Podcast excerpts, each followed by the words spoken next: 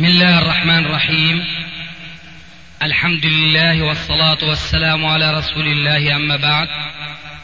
فهذا أحد أشرطة سلسلة الهدى والنور من الدروس العلمية والفتاوى الشرعية لشيخنا المحدث العلامة محمد ناصر الدين الألباني حفظه الله ونفع به الجميع قام بتسجيلها والتأليف بينها محمد بن أحمد أبو ليلى الأثري. إخوة الإيمان والآن مع الشريط السابع والتسعين بعد المئة السادسة على واحد. والحديث من أصح الأحاديث لأنه أخرجه البخاري ومسلم في صحيحيهما من حديث أبي هريرة رضي الله تعالى عنه قال قال رسول الله صلى الله عليه وآله وسلم إذا أمن الإمام فأمنوا. إذا أمن الإمام فأمنوا. فإنه من وافق تأمينه. تأمين الملائكة غفر له ما تقدم من ذنبه. غفر له ما تقدم من ذنبه. بماذا؟ بأمر سهل جدا جدا وصعب جدا جدا جدا على من, من اعتاد المخالفة. الآن أنا صليت في هذا المسجد صلاة المغرب والآن صلاة العشاء. أنا لا أكاد أنتهي من قولي من قراءتي ولا الضالين إلا وأنتم تسبقونني بآمين. ترى أنا الإمام أم أنتم؟ أنا المقتدي أم أنتم أنتم تقولون آمين قبلي يا جماعة. أنا أنتهي من قول الله ولا الضالين آمين. أريد أن أخذ نفسا لأنه هنا موقف آية. وإذا بالمسجد لا أقول هنا كل المساجد إلا مساجد قليلة جدا في الدنيا كلها. إلا المقتدين يسابقون الإمام بآمين. قوله عليه الصلاة والسلام في هذا الحديث إذا أمن الإمام فأمنوا. هو كقوله عليه الصلاة والسلام في الحديث الآخر المعروف وهو أيضا متفق على صحته بين الإمامين البخاري ومسلم إنما جعل الإمام ليؤتم به فإذا كبر فكبروا وإذا ركع فاركعوا وإذا قال سمع الله لمن حمده فقولوا ربنا ولك الحمد. وإذا سجد فاسجدوا. وإذا صلى قائما فصلوا قياما. وإذا صلى جالسا فصلوا جلوسا أجمعين. إذا صلى جالسا أي لعجز أو مرض لكنه يستحق الإمامة لأنه قارئ ولأنه عالم وهو إلى آخره. الشاهد من هذا الحديث قوله عليه السلام إنما جعل الإمام ليؤتم به. اذا أنتم يجب أن تأتموا ليس فقط لا تكبرون تكبيرة الإحرام قبله ولا فقط لا تركعون قبله وإنما أيضا لا تؤمنون قبله. لماذا؟ للحديث الذي سمعتموه آنفا. ألا وهو إذا أمن الإمام فأمنوا. على وزان إذا كبر فكبروا. ما فائدة اتباع هذا الأمر النبوي؟ إذا أمن الإمام فأمنوا. قال عليه السلام في تمام الحديث فإنه من وافق تأمينه تأمين الملائكة غفر له ما تقدم من ذنبه. لذلك بارك الله فيكم. يجب أن تنتبهوا لأمرين اثنين في خصوص هذه المسألة فضلا عن غيرها. الأمر الأول أن تنصتوا لقراءة الإمام أن تكونوا مع قراءته بقلوبكم وليس فقط بأجسامكم. فإذا ما انتبهتم لقراءة الإمام ووصوله إلى قوله ولا الضالين احبسوا نفسكم. لا تتسرعوا بالتأمين حتى تسمعوا بدء الإمام بآمين. الإمام من السنة الثابتة عن النبي صلى الله عليه وآله وسلم أن يرفع صوته بآمين أن يجهر بآمين كما جهر بسورة الفاتحة. فيقول آمين. فإذا سمعتموه بدأ هو بآمين فأنتم قولوا معه آمين لأن الملائكة تقول بعد قول الإمام أو مع قول الإمام آمين أيضا الملائكة تؤمن. فيقول الرسول صلى الله عليه وآله وسلم فإنه من وافق تأمينه تأمين الملائكة غفر له ما تقدم من ذنبه. مغفرة الله يا إخواننا الحاضرين هي غاية الغايات كلها من حياة المسلم هذه الحياة الدنيا. لماذا نعيش؟ قال تعالى وما خلقت الجن والإنس إلا ليعبدون. فنحن نعبد الله لنحظى بمغفرته. وقد جعل الله عز وجل لكل شيء سببا وجعل من الأسباب للحصول على مغفرة الله أسبابا كثيرة وكثيرة جدا وذلك من فضل الله علينا وعلى الناس ولكن أكثر الناس لا يشكرون. ألا ينبغي أن تشكروا ربكم أن كتب لكم مغفرة من ربكم لمجرد أن حبستم أنفاسكم بعد أن قرأ الإمام ولا الضالين ولم تسبقوه بآمين بل تابعتموه وإذا بكم تستحقون مغفرة الله لمجرد هذا السبب البسيط فهذا الذي أذكركم به ولعلكم تسنون سنة حسنة في مساجد مش هذا البلد بلد الدنيا كلها. وقد طفت كثيرا منها لا تجد مسجدا يحيون هذه السنة. فلعلكم إن شاء الله تسنون سنة طيبة وقد قال النبي صلى الله عليه وآله وسلم في الحديث الصحيح من سن في الإسلام سنة حسنة فله أجرها وأجر من عمل بها إلى يوم القيامة إلى يوم القيامة دون أن ينقص من أجورهم شيء. ومن سن في الإسلام سنة سيئة فعليه وزرها ووزر من عمل بها إلى يوم القيامة دون أن ينقص من أوزارهم شيء فنسأل الله عز وجل أن يجعلنا من الذين يسنون للناس السنة الحسنة. وأذكر الآن بمسألة أخرى ولا أريد أن أطيل فيها حتى نتم الصلاة إن شاء الله معكم. ألا وهي أن قول النبي صلى الله عليه وآله وسلم في هذا الحديث الصحيح وهو مما رواه الإمام مسلم في صحيحه من سن في الإسلام سنة حسنة. لا يجوز لمسلم أن يشرح هذا الحديث وأن يفهمه كما نسمعه من بعض الناس ممن لا علم عندهم يقولون معنى من سن أي من ابتدع وبذلك يقولون أن هناك في الإسلام بدعة حسنة. كلا ثم كلا ثم كلا. اليوم أكملت لكم دينكم وأتممت عليكم نعمتي ورضيت لكم الإسلام دينا. كيف يقال هذه بدعة حسنة؟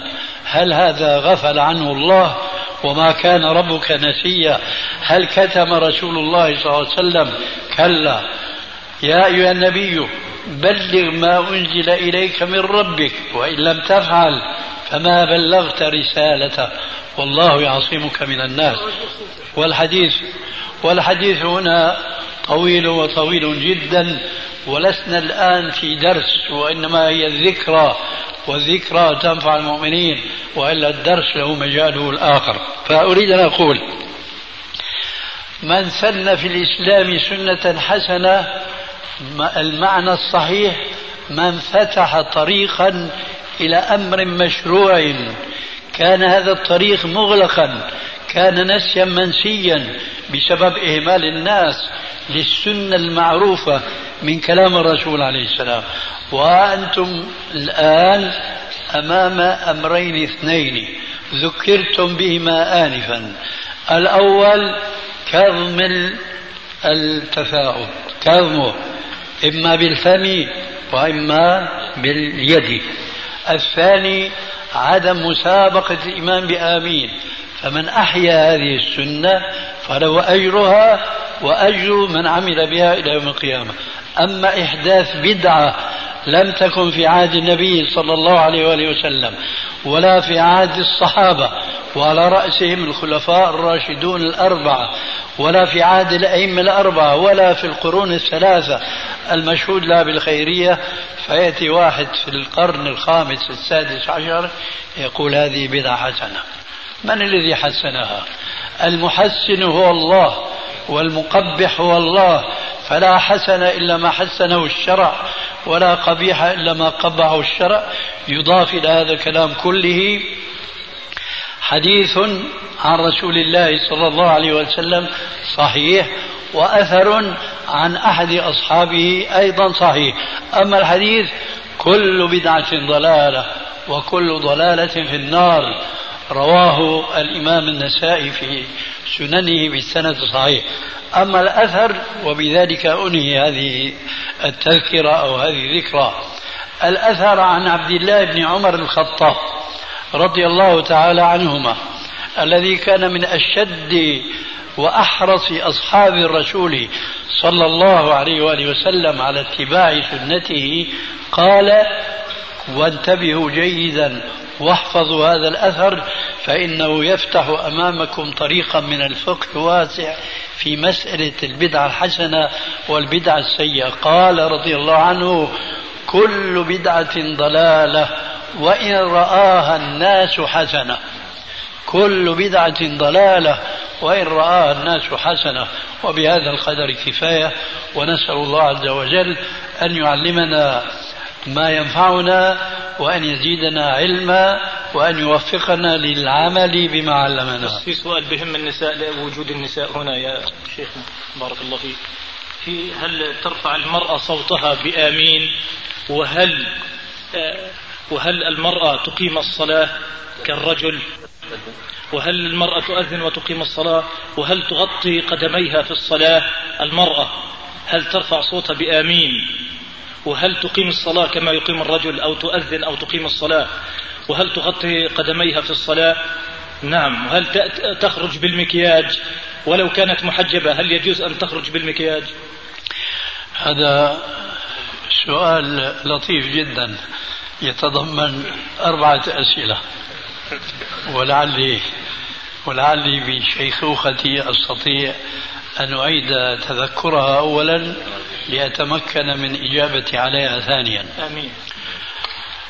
أما هل المرأة آه، ترفع صوتها بآمين فالمسألة فيها تفصيل.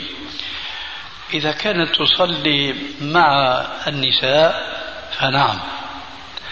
أما إذا كانت تصلي مع الرجال ورجال أجانب فلا لأن صوت المرأة لا أقول إنه عورة كما يقول الكثيرون لأن أمهات المؤمنين وأزواج الصحابة الأولين كانوا يتكلمون مع الرجال ويتفاهمون مع الرجال وكثيرا ما كانت تأتي المرأة إلى النبي صلى الله عليه وآله وسلم وتسأله أمام الرجال فيجيبها عليه الصلاة والسلام عن سؤالها. لكن ليس من أدب المرأة أن ترفع صوتها بقراءة القرآن. كثيرا ما نسأل هل يجوز للمرأة حينما تتعلم القراءة من الشيخ مقري أن تعيد عليه القراءة لكي هو يصحح لا الجواب؟ لا. مع أنها تتعلم فتعلمها محصور بالسماع فقط كما تعلمت نساء الصحابة كلهم من رسول الله صلى الله عليه وسلم بالسماع لتلاوته في الصلاة أو خارج الصلاة. فالمرأة إذا كانت تصلي مع النساء وكانت إمامة هي ترفع صوتها والنساء من خلفها أيضا ترفع صوتها ذلك لقوله عليه الصلاة والسلام إنما النساء شقائق الرجال. إنما النساء شقائق الرجال. أي كل حكم جاء مخاطبا فيه الرجال فالنساء يدخلن أيضا في هذا الخطاب. إلا ما استثني إلا ما استثني.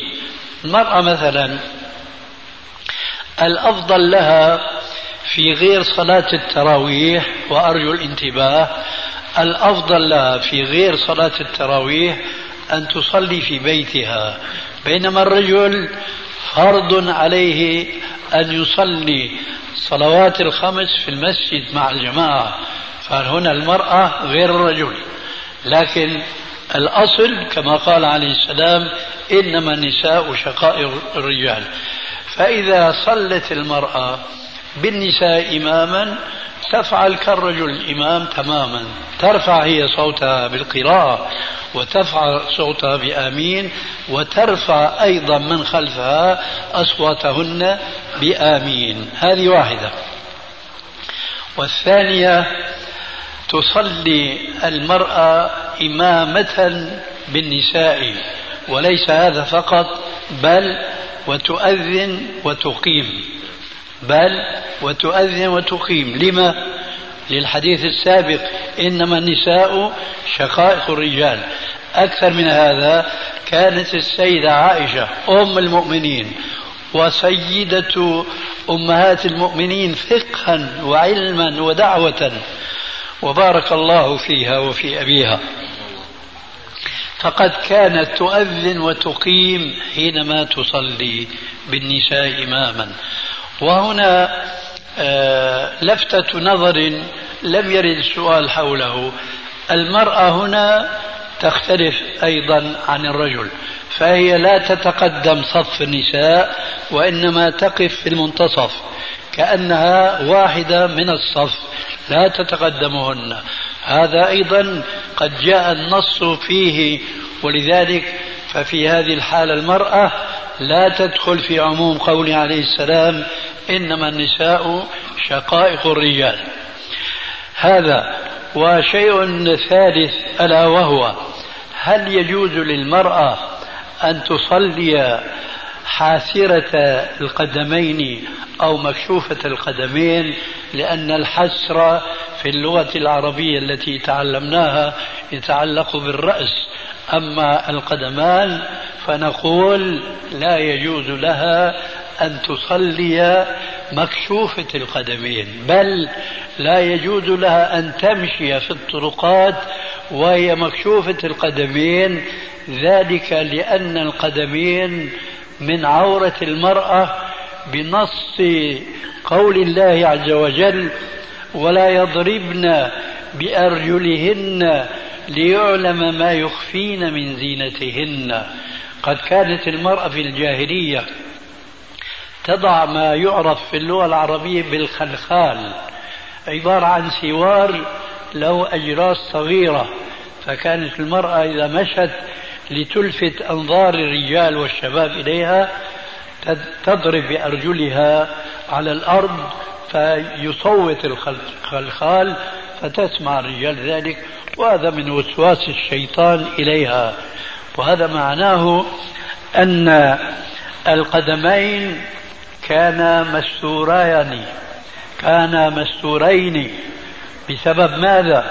بسبب الجلباب الذي أمرت النساء بأن يلقينهن على رؤوسهن عملا بقول الله عز وجل يا أيها النبي قل لأزواجك وبناتك ونساء المؤمنين يدنين عليهن من جلابيبهن.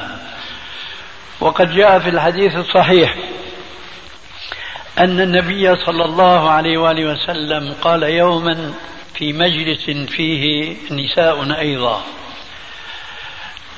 من جر إزاره خيلاء لم ينظر الله عز وجل إليه, إليه يوم القيامة. قالت إحدى النساء يا رسول الله إذا تنكشف أقدامنا. قال عليه السلام يطلن شبرا. قالت إذا تأتي ريح فتكشف. قال عليه الصلاة والسلام يزدن شبرا آخر أي ذراعا ولا يزدن عليه.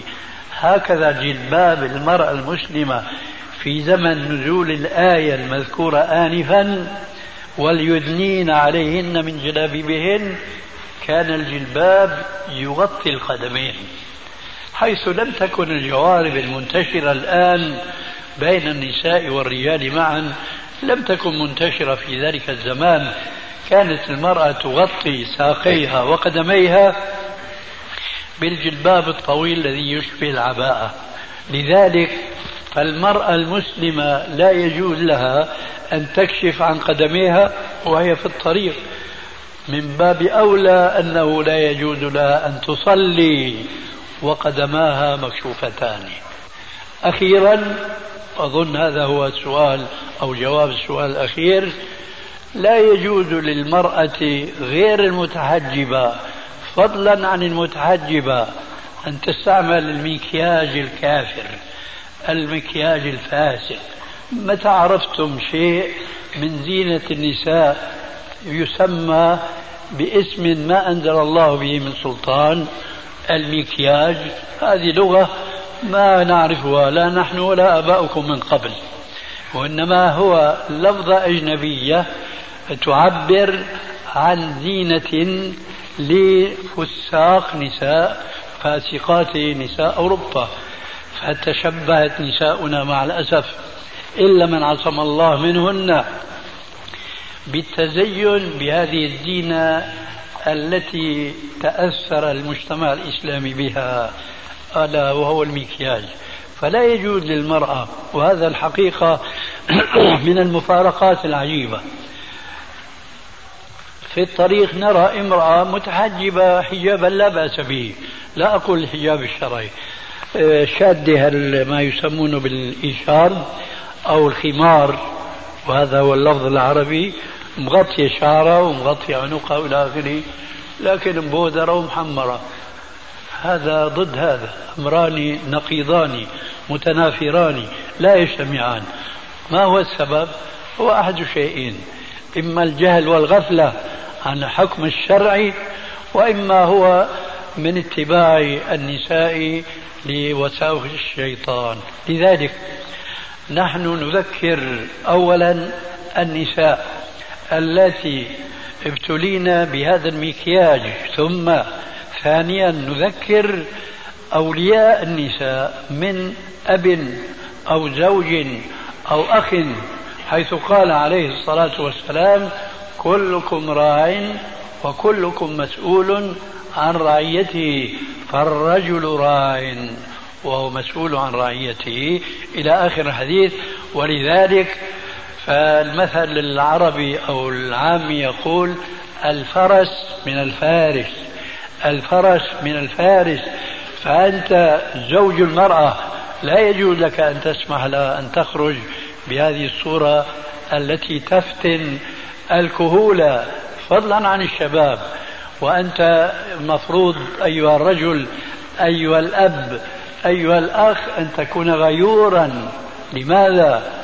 لأن النبي صلى الله عليه وسلم كان يقول لا يدخل الجنة ديوث لماذا؟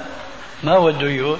هو الذي لا يغار على أهله لا يدخل الجنة ديوث وقد قال عليه السلام مخبرا عن نساء آخر الزمان وبهذا الحديث أختم هذا الكلام الذي أرجو الله عز وجل أن ينفع به سامعيه.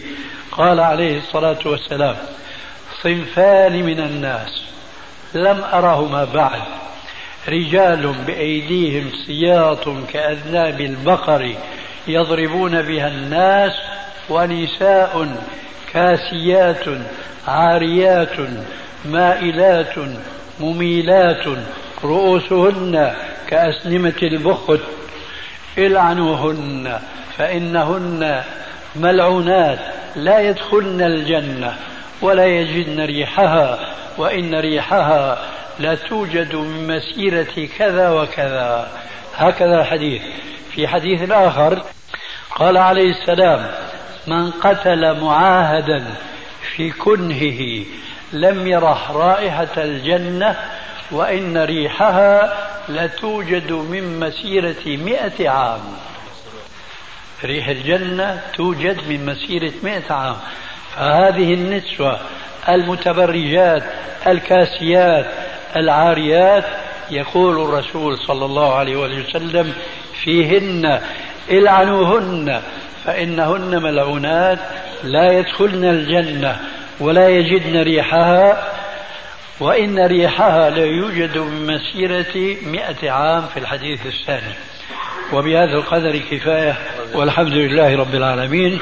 فقوموا فقوموا إلى صلاتكم. جنة ديوث. وقد قال عليه السلام مخبرا عن نساء آخر الزمان. وبهذا الحديث أختم هذا الكلام. الذي أرجو الله عز وجل أن ينفع به سامعيه. قال عليه الصلاة والسلام صنفان من الناس لم أرهما بعد رجال بأيديهم سياط كأذناب البقر يضربون بها الناس ونساء كاسيات عاريات مائلات مميلات رؤوسهن كأسنمة البخت. العنوهن فإنهن ملعونات لا يدخلن الجنة ولا يجدن ريحها وإن ريحها لا توجد من مسيرة كذا وكذا. هكذا الحديث. في حديث آخر قال عليه السلام من قتل معاهدا في كنهه لم يره رائحة الجنة وإن ريحها لتوجد من مسيرة مئة عام. ريح الجنة توجد من مسيرة مئة عام. فهذه النسوة المتبرجات الكاسيات العاريات يقول الرسول صلى الله عليه وسلم فيهن العنوهن فإنهن ملعونات لا يدخلن الجنة ولا يجدن ريحها. وإن ريحها لا يوجد من مسيرة مئة عام في الحديث الثاني. وبهذا القدر كفاية والحمد لله رب العالمين. فقوموا فقوموا إلى صلاتكم الشيخ المحدث العلامة جزاه الله خير الشيخ محمد ناصر الدين الألباني العلامة الشيخ محمد ناصر الدين الألباني المحدث العصر جزاه الله عنا وعن المسلمين خير الجزاء.